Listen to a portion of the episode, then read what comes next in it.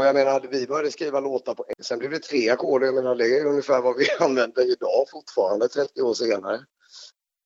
Kanske fyra. Ja. Eh, Men jag menar, använder man fem ackord så är det nästan jazz.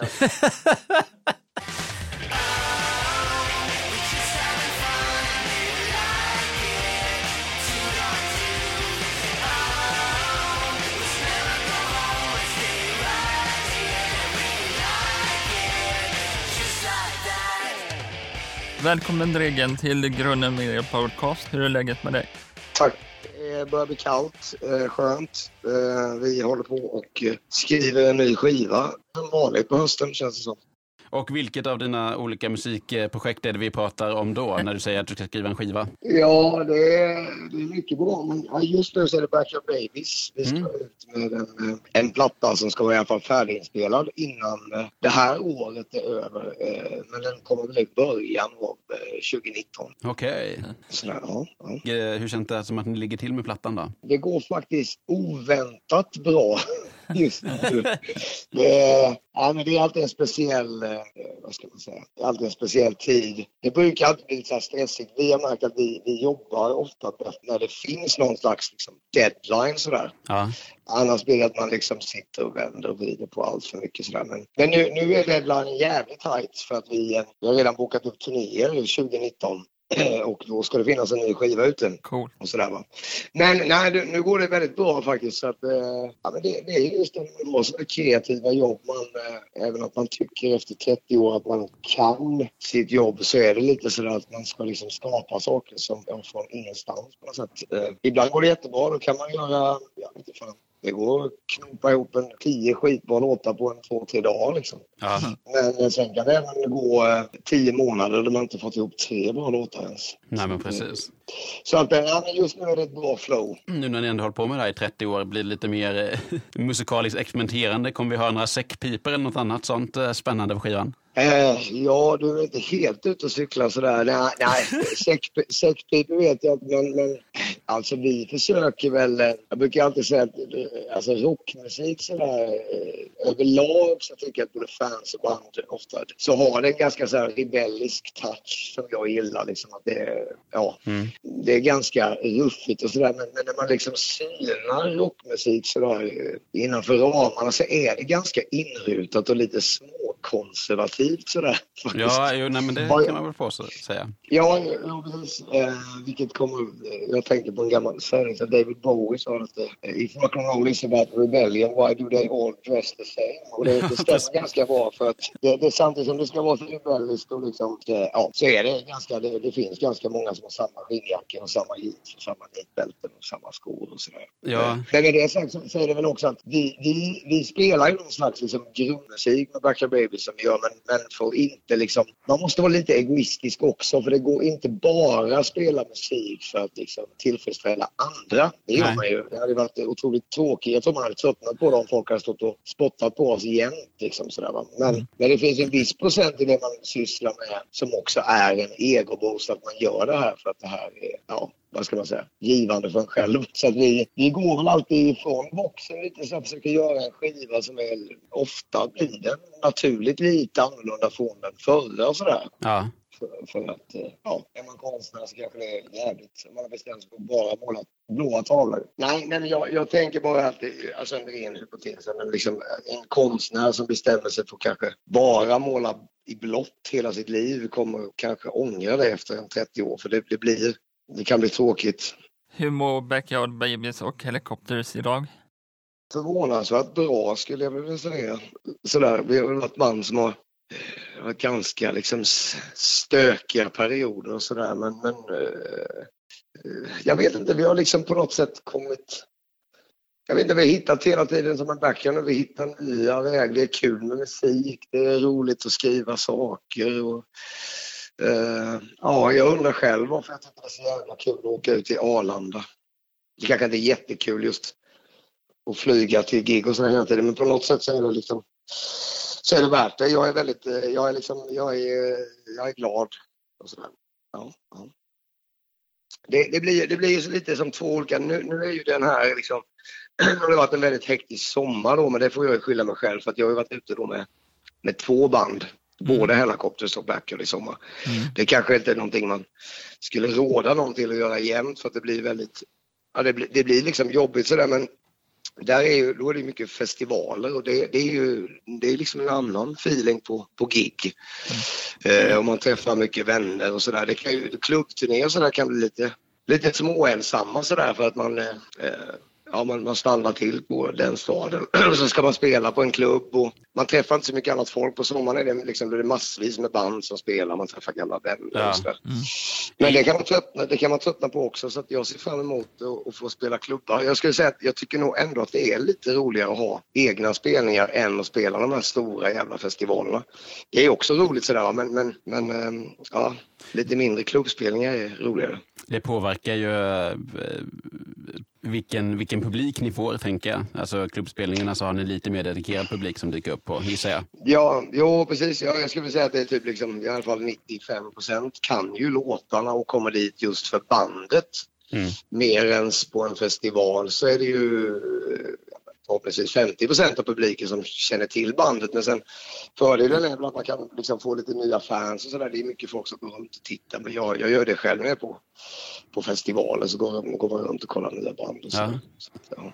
Har du någon, eh, någon favoritfestival? Någon som verkligen så här knockat dig? Ja, alltså jag är ju, jag är liksom, jag är ju född i Småland så att jag har en väldigt liksom, nostalgisk eh, bild av eh, våran största festival vi hade förr i tiden som hette Hultsfredsfestivalen. Nu är det länge sedan den la- ner liksom.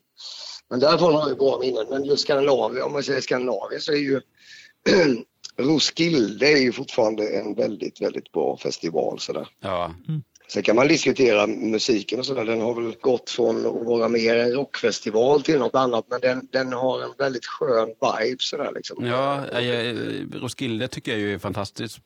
Ja. De lyckas ju med en eh, fantastiskt bra stämning trots att det är så löjligt stort. Jag Ja, tycker den jo, är jo. är Ja, väldigt bra festival. Det håller jag med dig om och sen överlag så är väl eh, alla festivaler runt omkring är ju eh, bra. Eh, Som, nu tänker jag som artist då, när man, när Nej, man jag, jag, jag var nog mer nyfiken på som där du har gått och tittat på. Så, för som sagt, eh, Ja, men det, det där jag skriver under på Roskilde både som eh, musiker och som bara vanlig besökare liksom. mm. För där har jag varit. Men sen, sen är det väl lite mer... Tyskarna är ju väldigt bra på att göra festivaler tycker jag. ja. Eh, engelsmännen, not so much. Men de har ett otroligt bra artistutbud men kanske inte lika uppstyrt eh, runt omkring. Det är lite mer, vet, så här, kräla runt i någon jävla lerpöl med, Ja, och sådär. ja, men eh, det finns ju lite fördom om tyskar och organisera saker, så de kanske har någonting där. Ja, men, men samtidigt också är det att det, det, funkar, det skulle liksom inte funka att sätta en tysk festival i Sverige. Det har de redan försökt med Ja, just det. Brå, Bråvalla till exempel. Men, men tyskar, eh, herregud, det här kommer man få skit för nu, men, men tyskar, tyskar har ju någon slags eh, benägenhet att kunna umgås hundratusen stycken på ett platt jävla eh, flygfält typ. Och, och, och, tycka, och tycka liksom genuint att det är jävligt trevligt. Ja. Eh, och när man väl är, är på plats i Tyskland så och då, då liksom, ja, då, då går man ju med i den här liksom, då har man ju trevligt själv. Men, men just i Sverige så skulle inte det riktigt fu- funka. Vi, vi vill ha något annat än, än bara liksom en, eh, ett stort flygfält att umgås på, hundratusen stycken. Vi skulle gärna vilja ha någon sjö eller Ja, lite men precis. vegetation eller någonting runt omkring. Sådär. Men nej, men tyskar är, de är duktiga på att umgås och organisera på platta områden. Ja, jag förstår hur man skulle kunna tolka det här fel. Ja, ja. Hur skriver du dina texter som Flat Tire and Muddy Road? Hur jag gör det menar du? Hur går det till? Eh, Det är en ganska mörk text egentligen Mm, sådär. ja. Fast den, eh, den skrevs faktiskt, jag kommer ihåg det, den skrevs faktiskt i Vasaparken. En otroligt fin vårdag typ i Stockholm. Så att, nej, det, det var väl liksom en... Ja, ja, det var, ja men det var, det var en tid som var liksom jobbig. Det, det var liksom dödsfall Mm. Bland liksom mina kompisar och även en manager vi haft som gick bort. Och, eh, men ganska mörk tid. Och, eh, så att jag behöver egentligen inte sådär må speciellt. Jag mår liksom bra av att skriva av mig all skit så att säga. Mm. Så att eh, jag var, eh, mådde ganska bra just i den perioden när jag skrev låten. Mm. Men ja, det är lite terapi helt enkelt. Ja, ja men den, den är ju som ett litet collage av olika, ja, som säger, ganska mörka scener. Eh, och det här var ju till din eh, soloplatta då. Är det annorlunda mm. eller har det varit annorlunda att skriva liksom material till soloplattan jämfört med att skriva till uh, Backyard Babies? Och så? Ja, alltså inte nämnvärt egentligen. Jag är ganska mycket liksom, uh, liksom det uttrycket som jag spelar gitarr på och körar och sjunger. Mm. Även om det är solo eller om det är med Helicopters eller med backyard. Det är inte så att jag liksom går in i... Ibland, ibland har det kanske varit enklare att något sådär råsyntband vid sidan av för då kan man verkligen så här göra två olika saker. Det här går ju lite ihop sådär men ja. samtidigt är det skönt för att det är, det är liksom det jag tycker mest om. Men, men om jag ska hårdra det, ja du satte väl egentligen huvudet på spiken där kanske just med då Flat Tire on a Muddy Road. Det är liksom, jag har lyssnat nu generaliserar jag väldigt mycket här med kanske just mm. då Backyard, men av, av, oss fyra så är väl jag den som har lyssnat då liksom eh, under alla de här 30 åren ganska mycket på svart musik också liksom och gammal blues och sånt här. Mm. Och, och, det kommer ju all, det kommer liksom inte riktigt fram i Backyard Babies och det, jag tror inte det ska komma fram i, i Backyard Babies eller vi, vi är inte Ja, men vi kommer inte, liksom, inte riktigt därifrån men, men just jag som solartist då kan man liksom kanske bejaka den delen lite mer sådär. Mm. Eh, och det är nog någonting som kanske i framtiden man kommer kunna höra lite mer om. Jag skulle vilja göra en riktigt en riktig träskig bluesplatta någon gång. Vi får se vad som händer. Mm, mm, mm. A young girl is abused, I read. Rape with a bottle until she bleeds. Three boys on trial are freed. Flat tire on the. My good friend's car burned tonight among 25 others in a Stockholm riot. The government screech set things on fire. Flat tire on the muddy road. The Michael fell and hit his head. Minutes later, he was dead. Kids and wife, things left unsaid. Flat tire on the muddy road. My Lord, sweet Satan.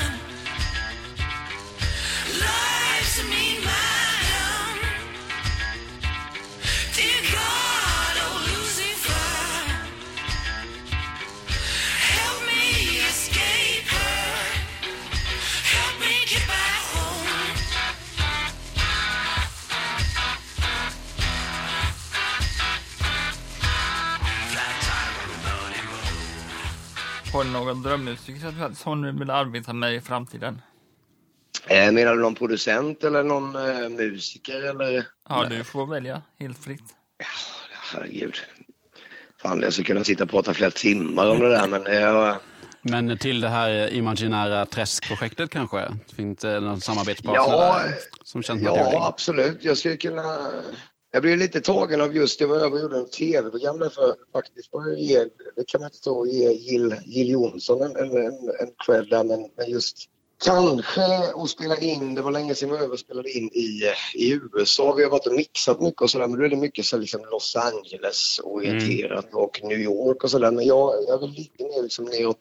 Det har varit kul att få liksom åka ner och spela in mer neråt så här liksom Nashville och New Orleans och lite, mm. lite den, den sidan av USA. Uh, och då, då behöver jag egentligen inte ha några superkända liksom, namn som musiker. Jag tror att man kan gå och jobba med lokala musiker på plats. tror jag skulle vara det bästa egentligen. Ja, men förmodligen. Ja, jag såg det mm. programmet där på när det var mejl på tv där. Mm, mm. Det var väldigt bra där. Ja, tyckte du det? Ja, ja. Det, var, det var otroligt kul att få, att få göra. Ja. Hur eh, kom det sig? Var det hon som hörde av sig eller? Ja, det har jag ingen aning om. Jag, ja, det var, det var de som, som hörde av sig helt enkelt. Ja, kul, kul. Men, jag, men jag, jag hoppas väl i min värld att det var lite genom, nu blev Flat Tire någon slags röd tråd där genom intervjun. Men jag tror väl att det kanske att eh, just att jag spelade in en sån typ och skrev en typ sån låt kanske. Eh, den har ju ändå mer med, jag vet inte, Gills veranda att göra och kanske Nashville än vad en vanlig liksom punkrockstänkare har. Ja, ja, men eh, det, det, det var mm, förmodligen därför kan man tänka sig.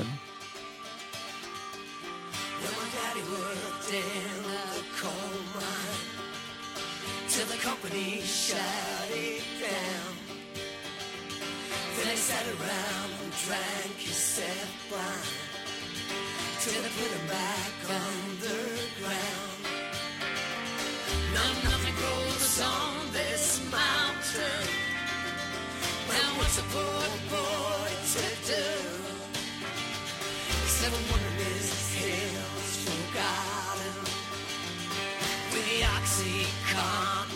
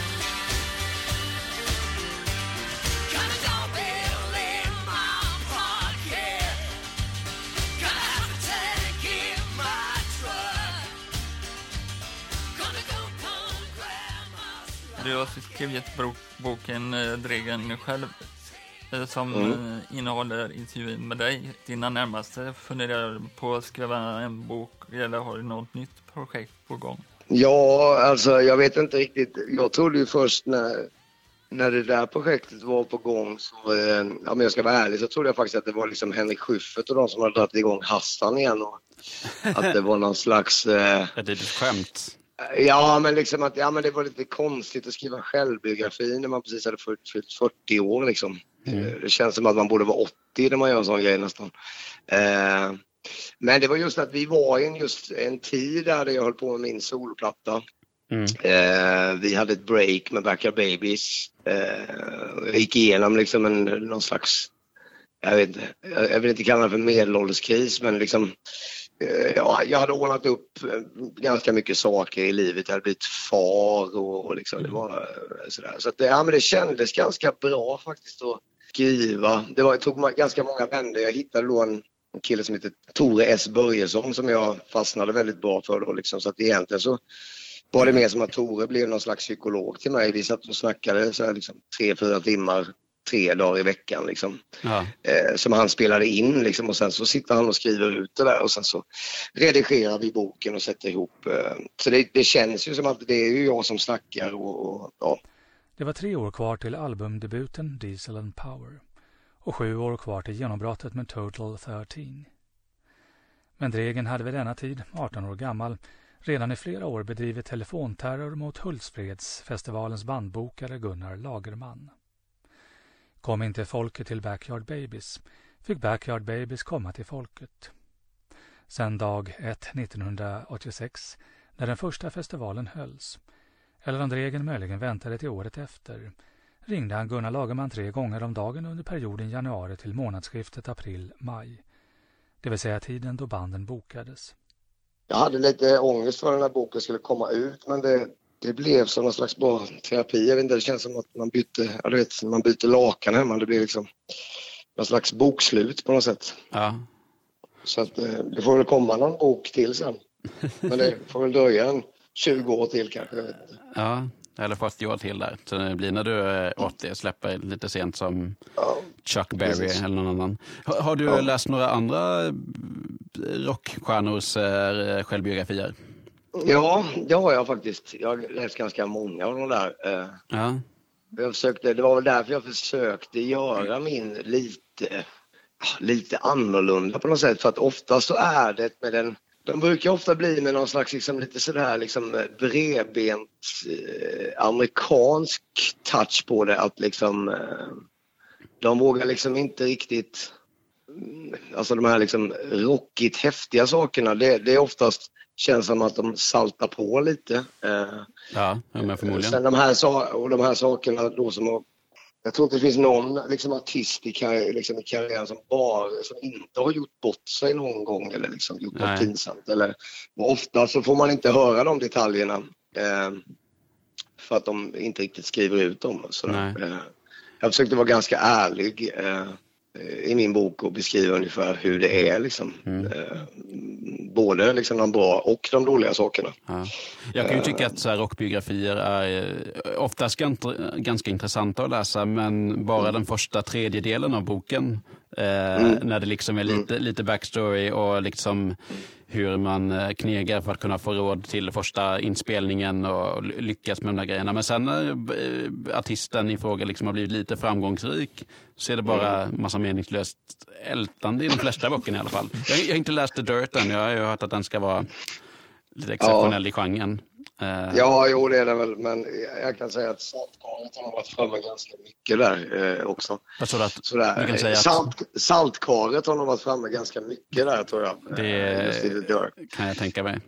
Men eh, det, den är, jag tror att man får läsa den lite som någon slags serietidningsfiction också. Jag tror, att, jag tror inte att de ljuger om saker, men jag tror bara att det, det, ja, det finns lite förstärkning här och där. Men ja, ja visst, ja, men en rockbiografi är ju liksom det är oftast eh, fyra stycken arbetarkillar, det kan skriva, är 99 procent, eh, Mm. som bildar ett band och sen så strugglar de på och de bor i samma lägenheter som vi, även vi gjorde och, och liksom hankar sig fram och sen så lyckas de så blir de stora och sen så är det som du säger, sen börjar det bli kul att läsa eh, en stund till för då är det liksom ja, Mm. galenskaper och kul och sådär och sen så går det åt helvete, de får för mycket pengar och de har knarkat för mycket och druckit för mycket och sen så blir de nyktra och sen skriver de en bok och sen ja. Ja, och sen så är det 80 sidor till i boken som man kanske tar sig igenom. Jag vet inte. Eh, Ja, ja men li- lite så är faktiskt standard för ja. Här står jag liksom och gnäller på min egen genre men, men ja, jag håller faktiskt med dig, så är det ofta. Ja, det bästa som jag läst i de där, jag läste Marilyn Mansons eh, självbiografi, The Long Road Out of Hell. Eh, och där i något kapitel så beskriver han ju en ganska het natt tillsammans med porrstjärnan Jenna Jameson. Eh, Och sen ett par år senare släppte Jenna Jameson sin självbiografi. Och det känns som att hon eh, släppte den bara för att liksom kunna visa att eh, Marilyn Mansons version av deras lilla natt där inte stämde i huvudtaget. För att hon bara beskrev att han var helt eh, neddrogad på Quaaludes och typ kunde knappt hålla sig vaken i limousinen på vägen till hotellet. Och sen däckade han och hon eh, fick gnida sig mot hans eh, höftkula för att eh, liksom, det skulle hända Ja, ja. någonting. Just det. Just det. Ja, jo. Den var liksom bara ett brett eh, fuck you till, eh, till honom, Brian. jo. Ja, där vill jag väl också, jag vet inte, i min bok så är det, alltså jag skulle kunna hänga ut jättemycket, folk. jag vet inte, jag, jag gillar inte när det blir riktigt den där liksom, jag vet inte. Jag vill liksom inte sälja böcker på grund av att jag ska berätta vad jag och Jenna Jameson gjorde. Nu, nu har jag inte träffat Jenna Jameson, Nej. men, men vad jag och Marilyn Manson gjorde då. Då var det inget sånt. Men, men sådana saker, då blir det liksom, jag vet fan, då säljer man på, jag vet inte, då blir det någon slags skvallerbok. Jag försökte liksom hålla bort Mm. Eh, eller liksom, jag försökte vara så lite taskig som möjligt också för att jag vet inte, det Ja. känns inte, jag tycker inte det känns okej att jag ska sälja böcker i mitt namn på och berätta vad någon annan liksom artist har gjort för saker som inte borde gjorts. Eller, Nej. eller Ja, liknande. men det, det hedrar ju dig att du har den ingången i hela. Men Ja. vad, vad gjorde du och Marilyn Manson då? Ja, det, nej, nej, inte mycket faktiskt. Nej. Inte mycket. Nej. Har du kontakt med han idag? Nej, ja, det, alltså, det, det är lite, det är lite ganska samma personal som jobbar i den här branschen. Så Det, det, det är liksom folk som vi har jobbat med i USA som jobbar med, med, ja, med massa olika band. Sådär. Ja. Så att det är på den vägen man träffas. Mm. Men eh, av personer som du har träffat, där, vilka, är det någon som har överraskat dig liksom, med att vara, vara genuint trevlig och intressant att umgås med? och Sådär? Ja, det, det, det här är faktiskt ganska sjukt för att när jag liksom var en liten eh, pojk och satt och lyssnade på de här liksom, eh, plattorna som jag fortfarande älskar idag. Men jag vet inte, ta allt från Kiss till ACDC till alla och, och sen liksom då 30 år senare så har vi turnerat med alla de här liksom banden. Och det finns faktiskt, jag ska säga att det finns faktiskt knappt ingen som inte har... Man hör ju att många har liksom träffat någon av sina idoler och så visar det sig att liksom personen är liksom helt jävla dum i huvudet eller superdryg eller elak rakt utav eller något sånt där liksom. Ja. Eh, nej, jag vet inte. Det, det är en ganska universal grej tror jag just med. I alla fall får jag för mig att eh, när alla de här människorna var ungefär som jag faktiskt trodde att de skulle vara och har gett mig jävligt mycket och eh, haft jävligt kul med och liksom har varit ja, typ coolare än vad jag egentligen skulle trott. Sådär. ja. Men med andra sidan då till exempel när vi turnerade med Kiss så visste jag ju att Gene Simmons skulle vara liksom lite av ett asshole men det har ju alltid, vad fan han är ju demon liksom så att Ja. han, så att, eh, nej, det- så att med det sagt så, så har de varit ungefär som jag har förväntat mig att de ska vara på något sätt. Ja, men det, det är ju skönt. Jag kan ju tänka att det, bara man inställer på att någon är ett rövhål innan så, så kan det ju bara gå uppåt därifrån. Ja, du menar så, ja. Ja, det är sant. Det är sant. När du ute och turnerar så spelar du poker så hörde jag, vilket är ditt bästa tips för en nybörjare? Eh, I poker? Ja. Ja, nu har det blivit så, alltså allt det där nu, det känns som att sen jag blev för fem år sedan så har man liksom fått tulla på. Det är lika mycket musik men just fiske, poker, måleri och sånt där har vi fått. Eh, det blir liksom inte lika ofta längre men jag har eh, tips, jag vet inte. Um, uh, ja, men liksom öva på stoneface, det är väl alltid bra. Uh, det, är, det är alltid bra att ha en, bra pokerface liksom. Jag håller på att spela elgitarr och jag höll på att lära mig E-moll och A-moll. Vilket, Ja. var, vilket är ditt bästa tips för el om jag ska lära spela elgitarr?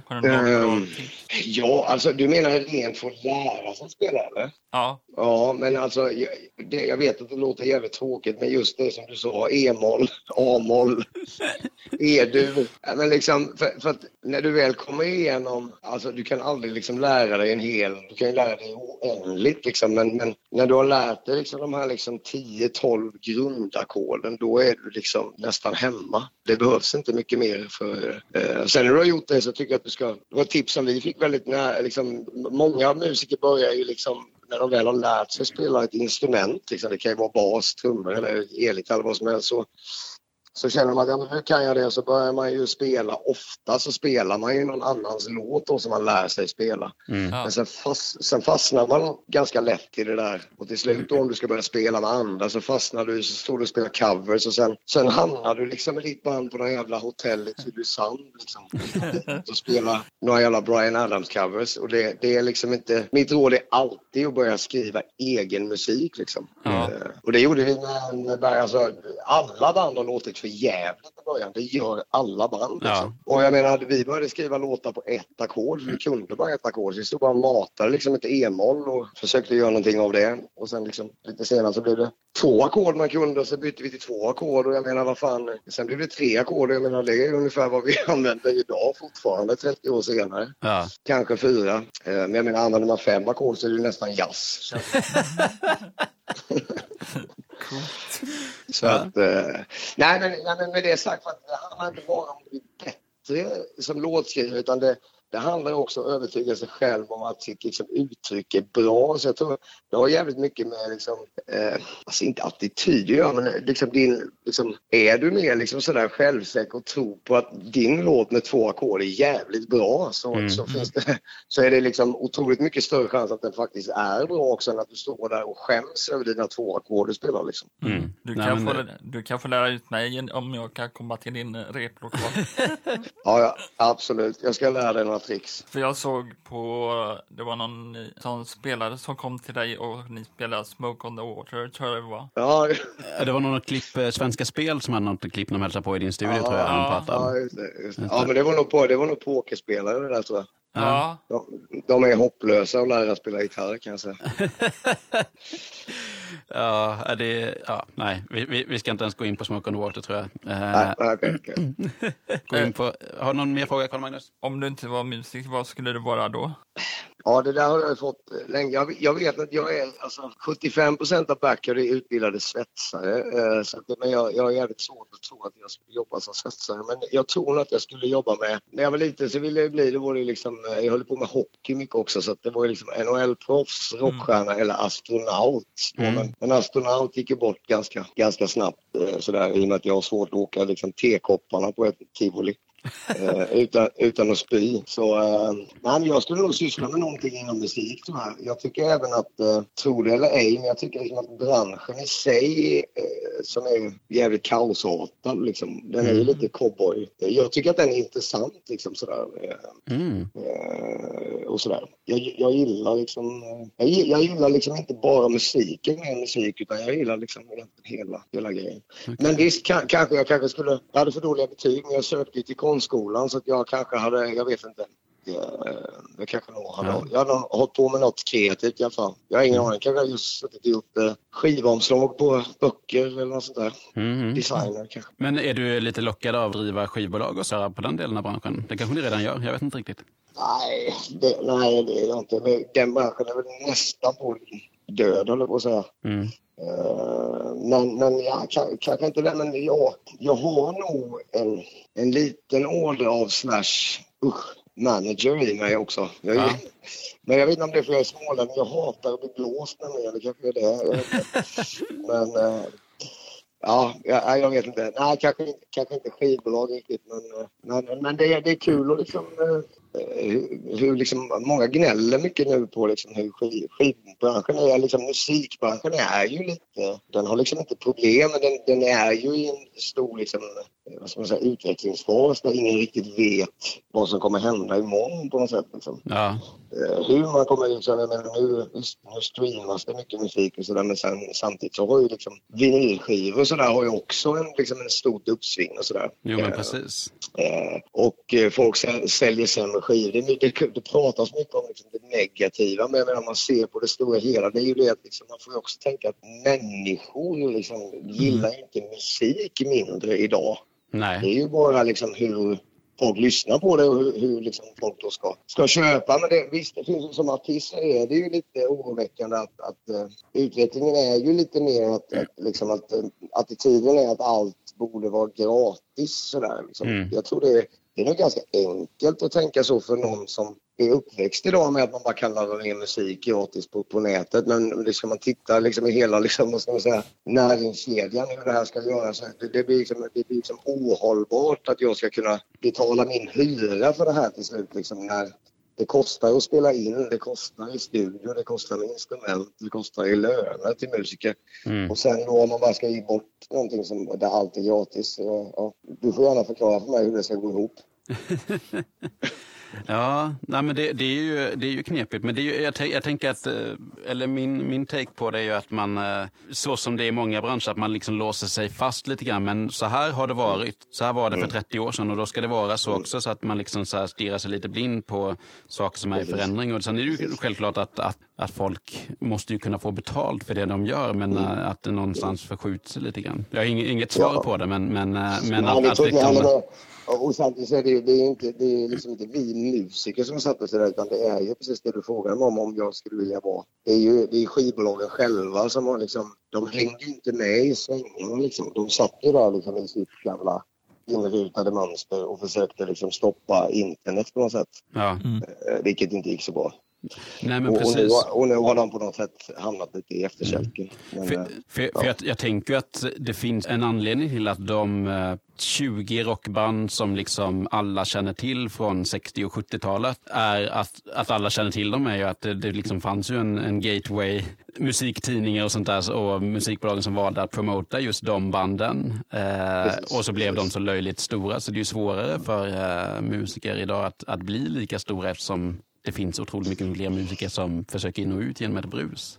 Ja, jag pratade faktiskt igår och gjorde en tysk intervju med någon som, eh, de är lite, liksom lite, eh, om man nu då snackar liksom själva rockmusikbranschen, det behöver liksom inte vara hårdrock utan allmänt rockmusik så är ju de stora ettorna alltifrån, jag menar, du, du har ju som liksom Metallica, AC/DC, Kiss och Mm. eh, Ozzy Osbourne men även då liksom inom rock, vad fan liksom Bruce Springsteen, Bob Dylan, U2 och de här. Jag menar, de är ju liksom lastgamla idag. Det är ju, jag tycker liksom att Coldplay är ett nytt band, men det är det inte. Det är de har typ i 30 år liksom. Det, är- det är svårt. De här nya, nya banden är liksom inte lika lika kolossalt gigantiskt stora idag. Alltså den återväxten har ju inte hämtat sig lika mycket som eh, på 90-talet. Liksom. Eh, och sådär. Så han undrade att snart lägger de här banden ner och vilka kan, vilka, vilka, ja, vilka stora liksom, drakar ska liksom, festivalen boka? Ja. Men då sa jag att ja, men det är väl bara att ringa Rolling Stones. För de kommer alltid finnas kvar. Ja, det känns ju som att liksom, det är helt galet. Det känns som att, eh, det känns som att för mig så är det liksom en självklarhet vet att Rolling Stones kommer spela på någon festival om 20 år. Men när man börjar räkna på det, då är de liksom 100 år gamla. Så Ja. det, det, det, liksom, snaran börjar lite liksom tajtas åt där också. Det där var ju faktiskt, det som du svarade på nu var ju nästan exakt en av lyssnarfrågorna som vi har fått in här. Vi frågade lite folk om eh, de hade några frågor Ja. till dig. Och det var det Peter Andersson som frågade om det kommer några nya gitarrhjältar i framtiden nu när rockmusiken blir allt mer underground. Och det kan man ju nästan säga att du svarade på där. Att det, det är Keith Richards vi får lita på i framtiden också. Ja, precis. Vi måste tänka på våra barn vad vi ska lämna efter till Keith Richards när, när våra barn dör. vad det är för slags värld. Ja, nej, men jag vet inte, men samtidigt, det, är så här domedag, så, så är det. Men jag tror att visst, liksom, rockmusiken har nog aldrig varit kanske lägre ner på rock bottom i ett rent kommersiellt syfte. Men jag tycker att det är ganska, jag tycker det är ganska skönt också för att jag, menar, jag tycker inte att rockmusik, liksom, det ska inte vara en gitarrhjälte liksom, på, på omslaget till en jävla Vogue liksom eller något sånt där. Nej. Jag tycker att det ska vara underground också. Men, men jag menar så att man också tänker att jag, jag tror att allting går faktiskt i trend, alltså i olika cykler också. Jag, jag har svårt att tänka att liksom ett, sånt, ett sånt fantastiskt gediget instrument och coolt som liksom en elgitarr kommer liksom bara inte... Det kommer inte bli som ett, ett jävla Guitar Hero-spel som var ju en fluga i två år. Sen undrar man vad fan stod vi där och tryckte på några knappar för liksom. Ja. Det här, det här är ju, det är ju, det är ju liksom nästan som hjulet uppfunnet. Ja. Eh, ja, så att eh, jag tror bara att eh, det där kommer liksom i olika cykler. Så att, eh, jo, jag tror det kommer finnas gitarrhjältar om hundra år också faktiskt. Ja, nej men det, det tror jag också. Definitivt, definitivt. Vad är det dummaste du har gjort på en resa? Det dummaste? Ja, Oj, ja, jag har stulit en taxi en gång utan körkort i, eh, i Schweiz. Det var inte så jävla smart. Stulit en taxi. Ja, han, han vägrade köra mig på natten och jag hade massa pengar. Jag hade, jag hade dollar, euro, svenska, pund men jag hade liksom inga schweizerfranc kvar. Ja. Så Han vägrade köra mig och sa att men jag har ju liksom även kreditkort. Så om du kör mig till en bankomat så får du pengarna. Men han vägrade. Men då skulle han gå ut och pissa Ja. jämte sin taxi och satt nycklarna i. Jag tänkte att ja, fan, vill inte köra mig så tar jag bilen själv.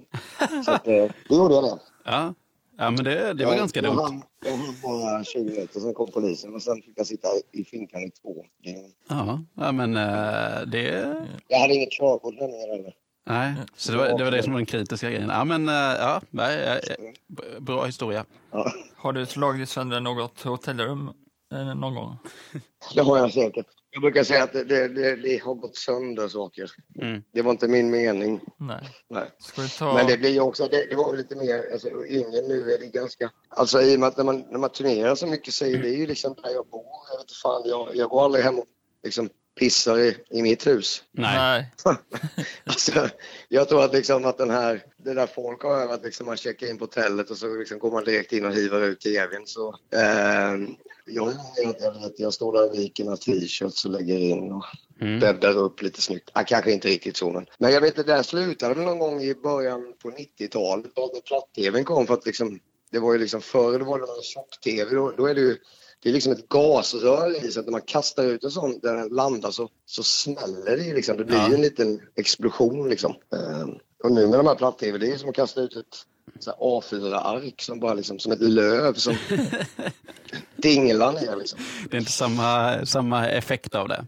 Nej, det är inte samma. Så du kastar ut en tv då? Ja, det har jag gjort. Ja, det har jag. Så, så det kom inte på någon som var där nedanför gatan då? Nej, jag har träffat en busschaufför en gång nästan som eh, tvättade vår buss utanför. Var också väldigt dumt. Men det var en liten tv. Oj, oj, oj. Eh, Jag, mär, jag, mär, jag märkte inte att bussen stod still nämligen.